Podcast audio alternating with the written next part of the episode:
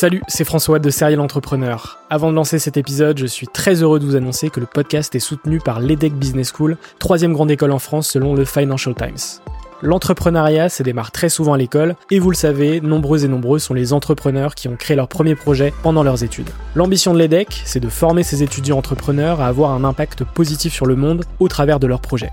L'école a ainsi intégré l'impératif de responsabilité globale dans sa stratégie, tant au niveau de ses incubateurs que de ses cours et de ses initiatives académiques. Au sein de ses campus de Lille, Nice, Paris à Station F ou encore à Berkeley en Californie, elle accompagne les startups grâce à sa méthode unique d'entrepreneuriat Responsible Entrepreneurship by Design.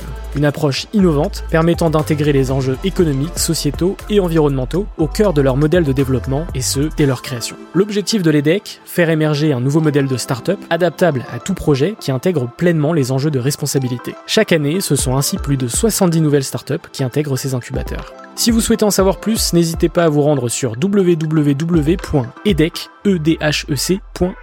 Je vous souhaite une excellente écoute et vous dis à très vite.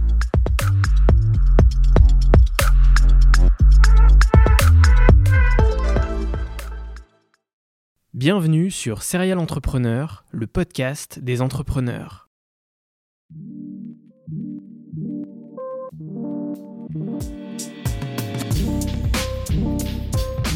Je m'appelle François Allais et depuis 2017, je vais à la rencontre des entrepreneurs qui m'inspirent. PME, start-up, grandes entreprises, la mission de Serial Entrepreneur est de mettre en avant toute la diversité de l'entrepreneuriat francophone.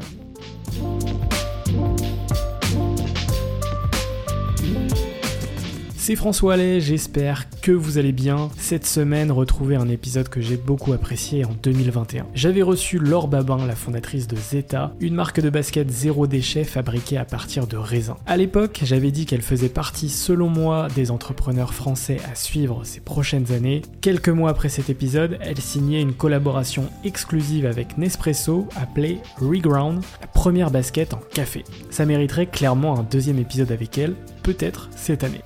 Avec cette rediffusion, très belle semaine et à mercredi prochain. Salut Laure. Salut François. Première question, comme dans tous les épisodes du podcast, c'est quel a été ton parcours avant de créer Zeta? Euh, alors j'ai 24 ans, genre 25 ans à la fin de l'année, et Zeta, je l'ai créé en fait durant ma dernière année d'études euh, à Lyon Bordeaux. Donc j'ai fait des études en commerce et management. J'ai commencé par un BTS en commerce international, euh, puis une licence en management et un master en marketing et en commerce. Euh, et pour revenir un peu sur mes expériences, j'ai fait tous mes stages dans l'industrie de la mode et de la chaussure. Donc, je suis pas arrivée dans, dans ce, dans ce milieu-là par hasard. Ça a toujours été ma passion. Euh, je dessinais beaucoup quand j'étais petite. Je voulais être styliste. Donc, ça a toujours été euh, quelque chose qui m'a, ouais, qui m'a, qui m'a, qui m'a vraiment passionnée. Et euh, donc, c'est tout naturellement que je me suis dirigée vers ce milieu-là pour lancer une entreprise parce que ça faisait, ça faisait sens et je voulais avoir un impact sur cette industrie de la mode euh, qu'on connaît bien. c'est clair, trop cool. Donc, euh, ouais, tu étais déjà dans le milieu de la mode. Comment ça t'est venu euh, cette idée en fait? On peut dire que sur le marché du textile écologique, responsable, recyclé, biologique, il y a déjà pas mal d'acteurs. Et donc, je me suis un peu penchée sur, sur, sur, le, sur la basket. Pourquoi la basket? Parce que c'est un produit qui est porté par des milliers de personnes, toutes les générations, peu importe les âges. chacun a une paire de baskets dans, dans son dressing. Donc, c'était simple de s'attaquer à, à, ce produit-là. Euh, pour toucher le plus de personnes possible. Et c'est surtout que ce produit il a un impact écologique et, social fort, c'est-à-dire que euh, à l'heure actuelle, la majorité des baskets est encore fabriquée à l'autre bout du monde, en Asie, euh, dans des conditions peu transparentes, avec des matériaux qui sont très polluants, du polyester, du cuir, des dérivés du pétrole. Donc l'idée, c'était vraiment de reprendre ce produit-là, de le déconstruire et de, d'en faire un produit qui soit plus propre, intelligemment fait, si je puis dire, et voilà, c'était un peu, c'était un peu l'objectif euh, en partant de, du zéro déchet puisqu'au moment où je m'y suis penchée, c'était il y a deux ans déjà, euh, c'était fabriqué, la majorité des baskets responsables, c'était fabriqué à partir de matériaux qui soient naturels, biologiques, mais qui impliquaient forcément de créer de la matière première.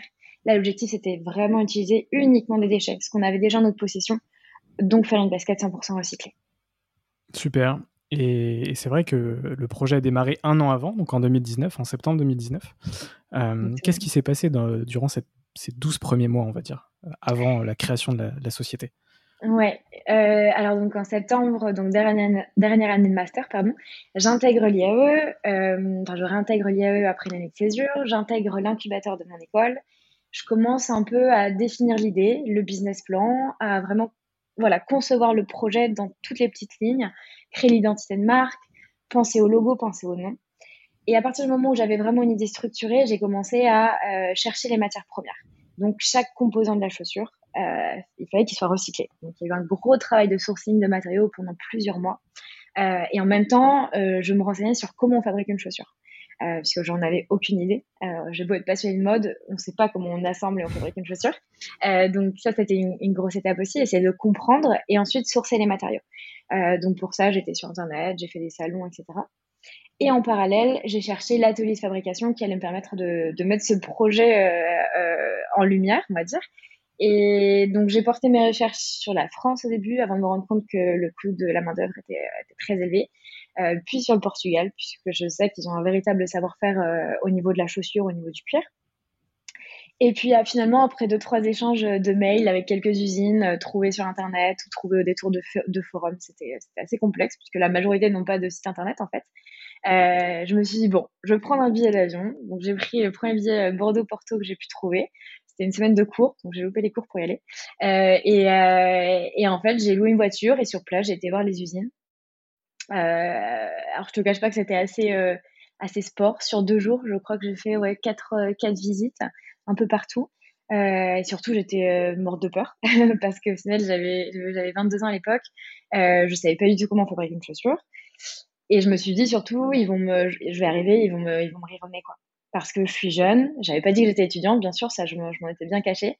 Et généralement, euh, les personnes qui se présentent à eux, ce sont soit des marques déjà établies, soit des gens qui ont plus d'expérience. Donc j'étais clairement morte de trouille et finalement, donc j'ai visité quatre et la première usine que j'ai euh, que j'ai rencontrée, ça a été euh, celle avec laquelle je travaille. Ouais, exactement. Ça a été, ça se sent en fait. Il y a vraiment une question de feeling et on dit que dans l'entrepreneuriat, il y a beaucoup l'instinct qui, qui, il faut vraiment y aller à l'instinct. Et là, je l'ai senti directement. Et donc voilà, de fil en aiguille, on a fait le premier prototype. On a testé le prototype. Euh, j'ai préparé la campagne de crowdfunding et en septembre 2020, c'était lancé. Trop cool. Tout, ça, ça paraît assez simple finalement quand tu, quand tu le racontes, mais forcément, ça n'a pas, ça pas dû l'être. Tu étais dans quel état d'esprit euh, euh, justement quand tu es allé visiter ces, ces, usines? Parce que enfin, tu vas justement dans un autre pays. comment ça s'est passé en fait, cette, première rencontre tu vois? Alors, quel état d'esprit? J'avais peur, mais d'un autre côté, euh, j'avais tellement envie que ce projet euh, voit le jour. Il faut savoir que j'avais essayé pas mal de, j'avais essayé de me lancer dans pas mal de choses avant, euh, durant toutes mes études. Je crois que chaque année, j'avais un projet entrepreneurial dans des domaines différents. Euh, et cette année, je me suis dit, voilà, celui-ci, il fait vraiment sens pour moi, c'est le bon. Et puis, je, je sentais qu'il y avait quelque chose. donc, j'y suis allée, on va dire, pleine de, ouais, pleine, pleine d'ambition. Euh, mais j'avais j'avais peur quand même parce qu'au final je me suis dit bon il y, avait rien qui était fait. J'avais juste les matériaux quelques dessins que j'avais fait euh, euh, j'avais fait chez moi mais il y avait, absolument rien. Donc il y avait absolument tout à construire. Donc j'avais oui oui j'avais quelques craintes quand même. Euh, et puis bon forcément l'année l'année qui a suivi les mois qui ont suivi ça n'a pas été ça a pas été uniquement tout rose. Il y a eu des moments je me souviens l'hiver ouais hiver 2019 c'était super compliqué parce qu'on avait du mal à trouver certains matériaux, certains euh, euh qu'on a testés, ne, ça marchait pas, ça se déchirait, etc. Euh, on, a eu, pas mal de modifications avant de valider le prototype final. Il y a plusieurs fois où je me suis dit, bon, je vais jamais, vais jamais y arriver. Même avec le business plan, bah, moi qui suis pas forcément très douée en chiffres, faire des prévisions, les approvisionnements, la logistique. Des fois, je me disais, mais comment est-ce que je vais faire pour tout gérer toute seule, en fait? Ça me paraissait gigantesque et je me comparais toujours aux autres marques même des petites marques qui venaient de se lancer, mais où ils étaient déjà une super équipe, ou plusieurs associés. Et à ce moment-là, je me suis dit, mais ça va être trop compliqué euh, toute seule. Je vais jamais y arriver. Et plusieurs fois, je me, je me le suis répété, et, euh, et heureusement, été très bien entourée ça m'a permis d'avancer. C'est clairement important. Et puis, tu fais aussi partie des entrepreneurs qui se sont lancés dans un contexte particulier aussi, puisque 2020 est, vite arrivé, que forcément, ça a dû être encore plus complexe que, que, prévu. Et ça fait partie de, de l'aventure aussi. Euh. Est-ce que tu peux nous parler un peu de la, la chaîne logistique, dans le sens, euh, à partir du moment où on récupère le raisin, qu'est-ce qui se passe en fait? Et, où il est récupéré ce, ce raisin aussi? Est-ce qu'il est récupéré aussi au Portugal? Comment ça se passe? Alors la matière en la matière en raisin, donc le cuir de raisin, il est fabriqué en Italie, dans la région de Milan, à partir des chais viticoles donc de cette même région. et ensuite, il est acheminé au Portugal, dans notre usine de, fabrication. Et tous les autres matériaux viennent du Portugal également. on est en circuit court, c'est-à-dire qu'on a essayé de sélectionner des fournisseurs qui soient le plus proches de l'atelier de fabrication. Euh, si on avait, euh, par exemple, deux ou trois alternatives pour les lacets, euh, lacets, sont en plastique recyclé, par exemple, on essaie de choisir vraiment la plus proche de l'usine pour limiter l'empreinte carbone. Par exemple, notre usine de semelle, elle est à 10 km. Donc, il y a vraiment très peu de transport et ça, c'est plutôt chouette. Donc, tout est assemblé au Portugal. Et ensuite, c'est acheminé en France, à Paris, dans un, dans un troupeau parisien, ce qui nous permet de ensuite euh, euh, faire les expéditions ouais, exactement, dans toute l'Europe. Très clair. Et ensuite, on arrive du coup en, en septembre 2020. Qu'est-ce qui se passe à ce moment-là? Septembre 2020, c'est le lancement de la campagne de crowdfunding. C'était il y a tout juste un an, puisqu'on est le 7 septembre 2021. Euh, et, euh, et, donc voilà, le 7 septembre, la campagne est lancée avec beaucoup d'appréhension parce que je me suis dit, bon, il faut qu'on atteigne 100 précommandes pour lancer la, la production. Euh, et en fait, en quelques heures, ça s'est envolé. Je sais pas comment. Il y a eu quelques articles de presse qui ont permis de faire exploser euh, la campagne. Mais, euh, mais ouais, en quelques heures, on avait atteint 500 précommandes. C'était au-delà de mon business plan. C'est-à-dire que j'avais prévu, 100, j'avais prévu 100, 200, 300, 400, 500. Et je m'étais arrêtée à 500. Et en fait, euh, on a atteint au bout d'un mois, donc au bout de 30 jours, 2683 commandes. Euh, ce qui était incroyable et ce qui nous a permis d'être la campagne mode la plus financée sur Ulule, sur la plateforme de crowdfunding. C'était euh, une belle visibilité aussi. Pour un lancement. incroyable. Incroyable. Trop cool. Et donc, euh, dans, justement, dans ces mois qui ont suivi, forcément, euh, qui dit précommande dit commande dit fabrication. Est-ce que ça a tenu justement du côté de l'usine pour respecter les commandes? Et comment ça s'est passé justement sur le, le, terrain, on va dire, tu vois? L'usine était ravie. Euh, c'était rigolo parce que euh, on se parlait tous les jours et on se parle encore tous les jours avec les, avec les différents euh, chefs de projet artisans. Et en fait, ils actualisaient tous les jours la campagne et ils, nous envoyaient des captures d'écran. Ils, étaient comme des fous puisqu'ils suivaient ça à distance. mais après, ça a été un sacré casse-tête pour organiser la, le plan de production puisque au final, les approvisionnements, il fallait les, tripler, les quadrupler. il fallait aussi ne au niveau du planning de commande avec les clients, il fallait pas se mélanger les pinceaux avec ceux qui avaient commandé cinq paires, ceux qui changeaient d'adresse. C'était assez compliqué. Et surtout, avec le Covid, nos fournisseurs, indépendamment, nous ont annoncé des délais de livraison euh, plus longs. Ce qui fait qu'on a commencé la production début décembre, euh, alors qu'on devait livrer début décembre. Donc, on a commencé avec du retard et on a forcément livré avec du retard. Après, les clients ont été euh, super compréhensifs et on est vraiment dans un schéma aussi de slow fashion et de consommer plus intelligemment et d'être OK pour attendre en tous les cas, c'est de la précommande. Donc, on a des clients qui, ont été super et, on a une super communauté. Donc, euh, mais ça a été assez stressant. Je t'avoue que je recevais des mails euh, le mois de décembre, ça a été assez compliqué puisque je recevais des mails tous les jours de clients qui disaient quand est-ce que je reçois ma commande? C'était, c'était en boucle. Et au bout d'un moment, quand tu prends tout ça sur toi, c'est, c'est, lourd à peser. Mais on s'en est sorti et euh, voilà, c'était un, gros défi de l'année 2020. Ouais. Ok. Et, comment s'est passé du coup le début de, l'année 2021 2021, euh, on a eu le lancement du site internet euh, en février, euh, lancement de nouveaux coloris. Qu'est-ce qui s'est passé d'autre? J'ai participé à Change Now, le, sommet des initiatives à impact positif. et puis voilà, à peu près. Est-ce qu'on a eu des gros, gros projets Il y en a beaucoup à venir dans les, dans les prochains mois. Euh, c'est quoi les objectifs futurs justement? Alors, notamment à partir de septembre, on va être présent dans plein de boutiques. Dans plein de boutiques, pour moi, ça me paraît déjà beaucoup. euh, Paris, Lille, Toulouse, Genève, Bordeaux. Euh, donc, c'est super, on va avoir des points de vente physiques. On va organiser un pop-up store à Bordeaux. Euh, un peu avant un peu avant Noël on a des partenariats avec euh, on a un partenariat avec une association euh, française qui me, tient beaucoup à cœur en octobre ça laisse ça laisse présumer un petit peu quelle association c'est octobre rose voilà, j'en dirai pas plus. Euh, et, et, avec une, grosse entreprise française, une collaboration aussi qui va venir. Euh, je ne peux pas trop en parler parce que c'est encore en phase de recherche et développement. On a des gros, gros projets qui arrivent, des nouveaux modèles de chaussures. L'équipe s'est agrandie. Il y, a, il y a pas mal de choses. Super. Et euh, justement, aujourd'hui, on est à un an euh, de, enfin, premier, premier anniversaire de, Zeta. est-ce que tu peux, est-ce qu'on peut faire les bases en termes de chiffres? Vous êtes à combien euh, de, ventes, par exemple? Est-ce que tu peux me donner quelques, quelques stats? Ouais. On est entre 5000 et 6000 paires vendues de chaussures.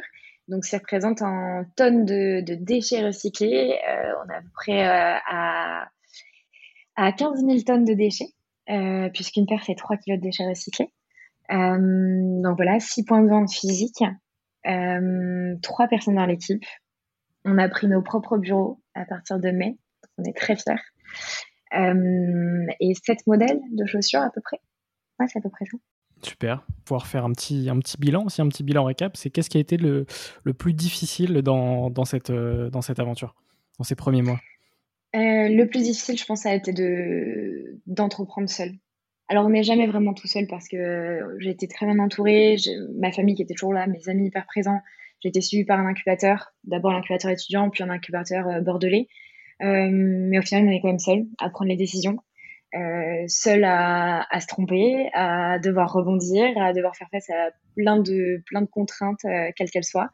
Donc ça a été assez compliqué. Euh, cette période dont je te parlais aussi, décembre, avec euh, la, réorganisation du plan de production, où il a fallu tout revoir, où il y a eu pas mal de délais, ça a été compliqué parce qu'il fallait aussi que j'encaisse tout ça, tout, ça toute seule. mais à côté de ça, il y a tellement de bons moments. Il y a tellement de moments heureux et euh, euh, que, que, bon, on, les oublie assez vite. si je devrais, si je vais en retenir un ou deux, ce serait, je pense, la première rencontre avec l'atelier au Portugal. Euh, ça a été un moment hyper fort et en fait, à chaque fois que j'y retourne maintenant, c'est euh, c'est un peu comme si je retournais à la maison et, et, c'est très très chouette. On a, on a créé au fil des, au fil des mois des, des liens super forts et, et on a traversé un peu toutes les épreuves ensemble. Et, un autre moment, je pense, qui m'a marqué, c'est euh, la première fois que j'ai vu une paire de chaussures à Zeta au pied de quelqu'un que je ne connaissais pas. Euh, c'était assez dingue parce que je me suis imaginé ce moment euh, pendant plusieurs mois et finalement, c'est arrivé. Euh, c'est arrivé juste devant moi euh, à Bordeaux, rue Sainte-Catherine. Donc c'était assez, c'était assez incroyable. C'est clair que ça doit faire bizarre d'avoir le, le, produit fini au pied d'une personne. c'est ça quand c'est quelqu'un de ta famille ou, ou, tes amis, bon, c'est quelque chose. Ouais. Euh, t'es quand même très fier. Mais alors quand c'est quelqu'un que tu connais pas, tu te dis wow, ça c'est quand même plus impressionnant.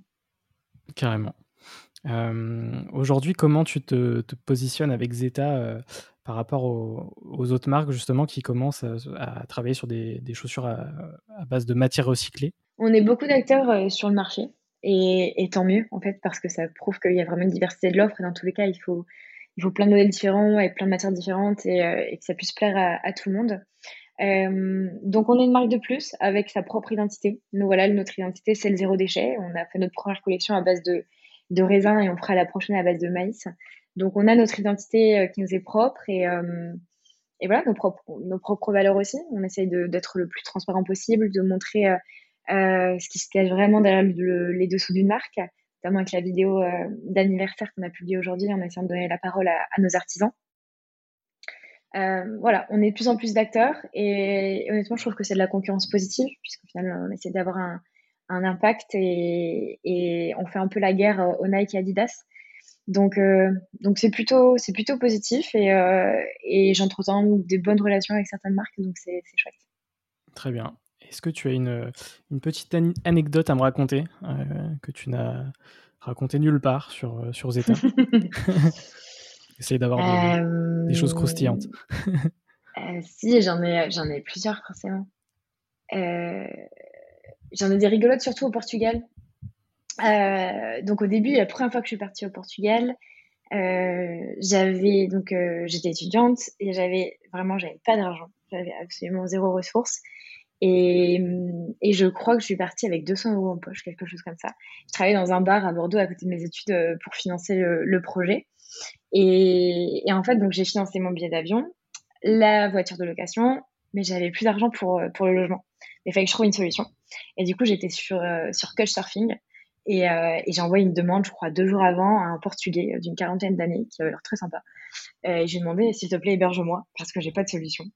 Et, euh, et en fait, du coup, j'ai dormi euh, trois jours sur son canapé euh, dans son salon. Et j'ai passé trois jours fantastiques où il a essayé de m'apprendre le portugais, il m'a fait visiter la ville, on a, il m'a fait découvrir Porto d'une autre façon. Et, et en fait, c'est un super souvenir et, et c'est plutôt rigolo. Et j'y suis retournée, je crois, un an après, je l'ai appelé, je lui ai dit, écoute, je suis là, et j'avais les chaussures aux pieds. Et il a rigolé, il m'a dit, mais c'est incroyable, tu te rends compte que tu étais là il y a un an, et, euh, et en fait, euh, je te voyais partir avec ta voiture le matin, revenir le soir, et tu me racontais les usines que tu avais visitées. Et, et, en fait, un an après, je te vois avec les chaussures aux pieds, et ça a été fait, et, et c'est rigolo, quoi. Et vraiment, le, le bon, s'il faut retenir quelque chose de ça, c'est qu'il n'y a pas besoin d'argent pour se lancer, c'est que de la, la débrouille, l'entrepreneuriat. Et puis le hasard des, des rencontres aussi. ouais de la bienveillance. Euh, et puis, Exactement. Et puis c'est parti. Exactement. C'est tout à fait ça. Euh, c'est quoi aussi pour toi l'importance de, d'être euh, entrepreneur engagé et justement de créer un, une boîte à impact? Je pense que maintenant, on peut, on peut plus lancer une boîte sans penser aux valeurs qu'on, va, qu'on va dégager derrière. peu importe que ce soit un impact social, sociétal, environnemental on, ne peut plus lancer une boîte euh, sans avoir de, de réelle valeur. Je pense que bon, les chiffres sont là, il faut agir euh, et, il faut essayer de voilà de, de, de, développer un projet qui fait sens et qui va essayer d'éveiller des consciences, qui va parler aux consommateurs et qui va justement essayer aussi de, faire bouger les choses et, et oui, d'éveiller le consommateur vers, vers, un achat plus responsable, que ce soit dans la mode, que ce soit dans l'alimentation. Euh, que ce soit dans la tech. Il euh, y, a, y, a, plein de choses qui sont possibles et, je suis super. Euh, je suis assez positive quant à l'avenir quand je vois toutes les initiatives qui émergent chaque jour. C'est très très chouette. On va pouvoir passer à la partie rencontre mindset entrepreneuriat. Quelles sont les, les rencontres qui t'ont le plus marqué dans, dans cette aventure?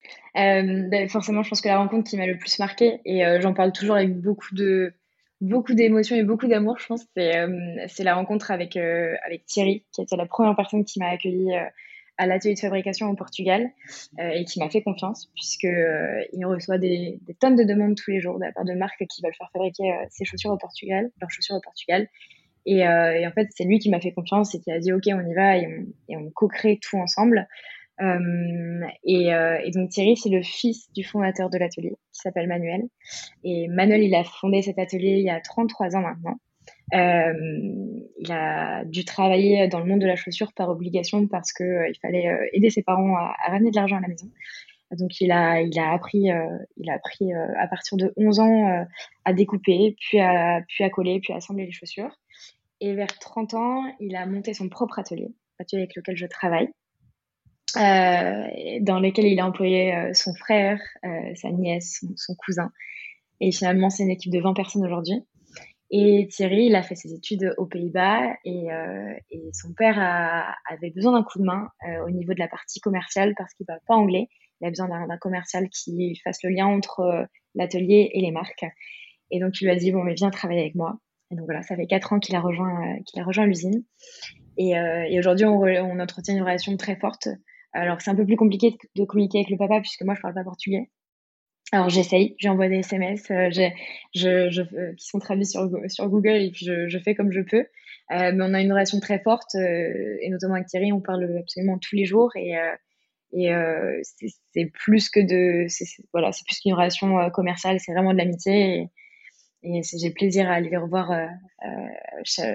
tous, les, tous les trois mois à peu près. On s'envoie régulièrement des cadeaux. C'est il y a une relation vraiment très affectueuse qui s'est créée tous les mois. Et, à chaque fois, quand on, quand on pose la question combien de personnes il y a des, des résultats, il y a trois personnes au bureau et puis il y a 20 personnes euh, derrière au Portugal qui fabriquent les chaussures.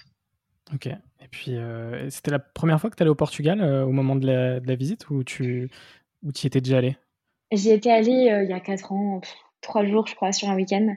mais c'est vrai que vraiment, c'est c'est l'une de mes destinations préférées, je crois. ouais, étant d'origine portugaise, je ne peux que. C'est vrai. c'est clair. Et puis même sur la, la, bienveillance et puis le côté chaleureux aussi des Portugais. Très accueillant et très humble. Il y a une vraie Exactement. Il suffit d'aller une fois là-bas pour, euh, pour tomber amoureux. Et c'est ah, un, un, feedback qui revient très souvent des gens qui, qui vont là-bas. Et d'ailleurs, j'ai fait un épisode euh, dans, les, dans les derniers qui sont sortis avec une entrepreneur qui, est, qui a entrepris à Lisbonne et qui était française et qui n'avait pas du tout d'origine, euh, qui, qui, était juste partie là-bas et qui était tombée amoureuse aussi du, du pays et, de la ville. Et, c'est vrai que ça arrive très fréquemment. Donc, c'est magnifique. Les paysages sont incroyables et, et en fait, les gens. Les gens sont, sont, très très accueillants et, on y mange très bien. En effet, ça c'est faut le dire. sûr. c'est sûr. Euh, ma deuxième question, c'est peux-tu me citer une ou deux personnes qui t'inspirent aujourd'hui? Alors ça peut être dans l'entrepreneuriat, mais ça peut aussi euh, rien avoir, euh, potentiellement des artistes ou des gens que tu connais, que tu fréquentes, qui, qui t'inspirent. Il y a une personne qui m'inspire que j'ai pas eu l'occasion de rencontrer, mais avec qui j'ai pu échanger via les réseaux sociaux. C'est Camille Etienne de Graines de Possible qui, qui tient un compte Instagram qui, euh, est étudiante à Sciences Po et en fait qui milite euh, en faveur de l'environnement et qui essaie de faire euh, bouger les choses un peu au niveau politique, qui essaie de se faire entendre et qui fait régulièrement des marches et des, des sit-ins et que je trouve très inspirante. Très inspirante, elle parle très bien, s'exprime très bien et elle a fait plusieurs plateaux télé où elle était en face de politique et, et en fait où elle leur tenait tête et j'ai trouvé ça très inspirant.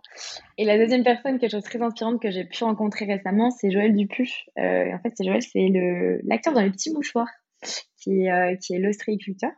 Et j'ai été invitée pour une, euh, pour une nouvelle émission qui tournait en Nouvelle-Aquitaine chez lui, sur le bassin d'Arcachon. Et en fait, on a eu des conversations. Le, principe de l'émission, c'était d'échanger ensemble autour d'un déjeuner et, et voilà, d'échanger sur plein de sujets divers et variés. Et on a eu des échanges qui étaient passionnants. Il a, je pense qu'il y aura une soixantaine d'années ou un petit peu plus. Il a eu mille vies. Et, et, il te parle de sa région dont il est amoureux avec passion. Et c'était, je sais pas, je suis ressortie de, de ces échanges hyper bien, hyper positive. Et, euh, et je trouvais que c'était quelqu'un de formidable. Et, et, voilà, ce sont deux personnes qui, qui ont des parcours très différents, des âges très différents, mais qui m'inspirent beaucoup. Super. Euh, et, ça me donne envie de rajouter une petite question, c'est euh, euh, est-ce que potentiellement dans les, dans les prochains objectifs d'ici quelques années, c'est pas aussi d'avoir du, du cuir de raisin français et notamment autour de Bordeaux potentiellement hein, parce que c'est une région hein, qui, qui, qui, apprécie le vin. c'est une région pratique. ouais, exactement, c'est pratique. on, on, aurait bien voulu hein, utiliser du raisin bordelais. Le problème, c'est que cette entreprise italienne qui s'appelle VGA, qui est basée à Milan, elle a déjà tout un système d'approvisionnement ah, qui est bien rodé et ils travaillent en circuit court. C'est-à-dire que ça n'a pas forcément fait sens euh, de transporter du raisin qui vient de la région bordelaise jusqu'à eux. Et, en fait, ils sont pas d'accord, tout simplement. Ils ont déjà tout leur système de, fabrication bien rodé. Mais du coup, pour remédier à ça, puisqu'on a eu plusieurs remarques de néo-aquitains et de, et de bordelais qui nous ont dit, mais euh, attendez, vous êtes une marque bordelaise et vous faites fabriquer votre cuir en Italie on a récupéré du marc de raisin qui vient de la région de Bergerac, euh, dans, le château Le Péral avec lequel on collabore. Et on l'a déshydraté et on l'a intégré dans les deux semelles des chaussures. Alors, c'est une quantité qui n'est pas énorme, mais ça permet, on a quand même vendu pas mal de, ce modèle-là.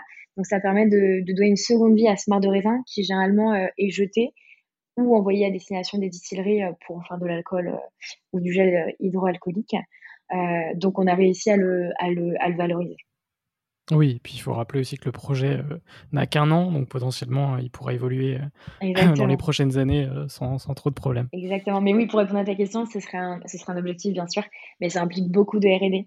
Mmh, avoir une, équipe qui y travaille, beaucoup de tests. Et, simplement pour donner une idée, ce cœur de raisin, il a pris 8 ans avant d'être mis au point et breveté ça, c'est des, choses importantes aussi à rappeler euh, pour justement contextualiser aussi que voilà, le cuir de raisin, il ne, il ne, se produit pas comme ça en, 24 heures. Absolument. C'est beaucoup de travail et beaucoup d'expertise euh, pour, euh, pour faire ça. Quoi. Exactement. Et, et, ma dernière question pour cette partie, c'est quel conseil donnerais-tu aux personnes qui souhaiteraient se lancer, mais potentiellement plus des, jeunes justement mm. qui, qui, sont en études et qui aimeraient lancer leur projet et qui, hésitent, qui, qui n'arrivent pas à, se lancer. Qu'est-ce que tu leur conseillerais? L'important, je pense, c'est de bien structurer son idée. C'est la première étape, euh, de savoir, euh, voilà, euh, quelle idée j'ai envie de porter et pourquoi surtout elle fait sens pour moi. Est-ce qu'il y a un impact derrière? Est-ce que ça c'est relié à une de mes passions? Est-ce que, est-ce que ça va me motiver chaque matin à me lever? S'il y, a, y a un vrai intérêt, s'il y a un impact, euh, si c'est, je sais pas, si votre passion c'est l'alimentation, si c'est euh, l'équitation, peu importe, euh, ça, va, ça va beaucoup plus vous motiver à développer ce projet.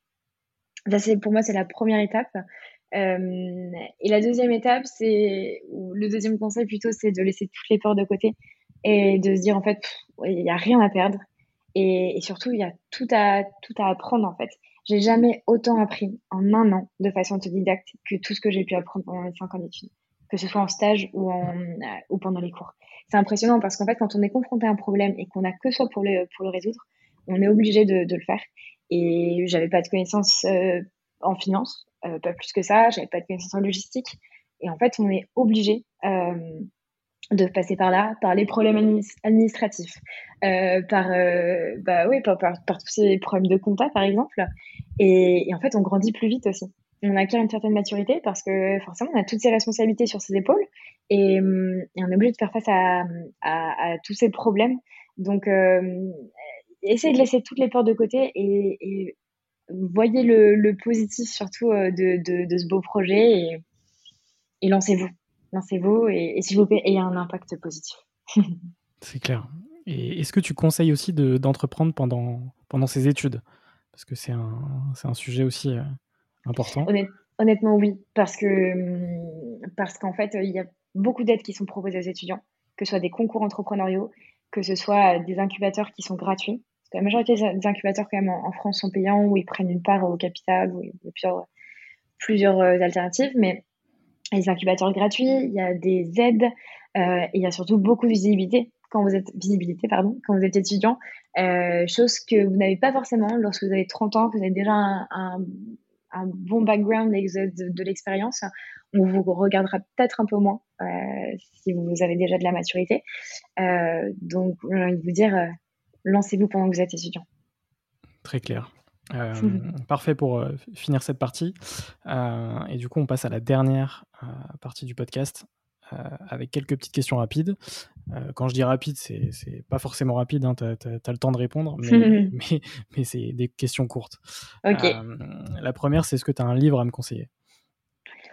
C'est celui que je lis actuellement. En fait, j'en ai deux. je lis un roman qui s'appelle Chantaram. C'est un, un, ça se passe en Inde et c'est un Australien qui, qui s'est évadé de prison et qui part euh, parcourir l'Inde. Et en fait, c'est incroyable au niveau des, des scènes descriptives et, euh, et c'est magnifique. J'ai l'impression d'être en Inde à chaque fois et c'est le pays que je rêve de visiter depuis que je suis toute petite. donc ça me fait un peu voyager à chaque fois que je lis. Et l'autre, ça n'a rien à voir, c'est Confession d'un entrepreneur pas comme les autres, je crois que c'est ça, de Yvon Chouinard, le patron de Patagonia. qui explique comment il a fondé Patagonia et pourquoi il a. ouais, une belle marque et pourquoi il est important d'avoir un impact euh, positif. Donc, c'est euh, deux bouquins totalement différents, mais qui, me, qui, sont sur ma table de chevet. ok, merci pour, euh, pour les recos. Est-ce que tu as un film à me conseiller? Mon film préféré, j'en ai deux. J'ai Grand Torino de Clint Eastwood, classique, mais que je pourrais voir des centaines de fois. Chef d'œuvre un chef-d'œuvre, euh, comme tous les films de, de, Clint Eastwood, hein, dire. Et le deuxième, il est peu connu, ça s'appelle Incendie. C'est un film qui est euh, euh, québéco-libanais et en fait qui retrace les massacres de Sabra et Shatila dans les années 70 au Liban, je crois. Les guerres de religion entre le peuple catholique et musulman. Et, et en fait, il y, a, un dénouement incroyable à la fin. C'est un film qui, qui, qui, te tient en suspens du début jusqu'à la fin. Ça paraît un peu compliqué dit comme ça, mais ça permet d'y voir aussi beaucoup plus clair sur cette période, moi, que, que j'avais à peine vu dans les livres d'histoire. Et, euh, et, franchement, il faut le voir. C'est incroyable. Vraiment, c'est un chef-d'œuvre. C'est noté. euh, ta musique du moment J'ai envie de dire toutes les chansons de Marvin Gaye. Ok. Qui me mettent euh, de bonne humeur, j'adore. Je, je, valide. euh, si tu pouvais racheter n'importe quelle boîte sans limite financière, J'adore ces questions. Je me les suis jamais posées. Parce qu'en fait, je suis partagée entre te dire une boîte que j'aime pas du tout pour tout reconstruire. Et une boîte euh, que j'adore, mais qui fait déjà les choses bien. C'est un peu compliqué. Il y a deux, deux challenges différents, du coup. C'est ça. bon, après, je peux, je peux, te dire un secret, et du coup, ce sera plus un secret pour personne, mais euh, bon, j'adorais racheter Ricard parce que je suis une passionnée de Ricard. Autant de, bon, je vais pas dire de la boisson parce que je vais un peu me, de la marque et, j'adore cette marque en fait. Donc voilà, pour, pour le fun, je veux dire Ricard. ok, c'est validé aussi. Euh, y a-t-il une, une question que tu aurais aimé que je te pose mais que je ne t'ai pas posée pendant cet échange? Ah mais ça, c'est une question d'entretien d'embauche, ça.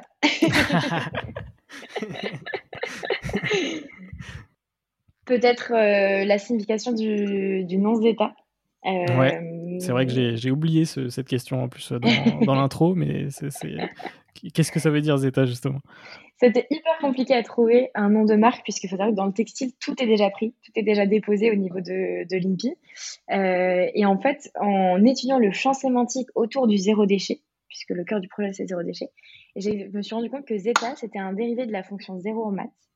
Euh, et je me suis dit, bon, ça fait sens, et surtout, ça se retient vite, et c'est joli.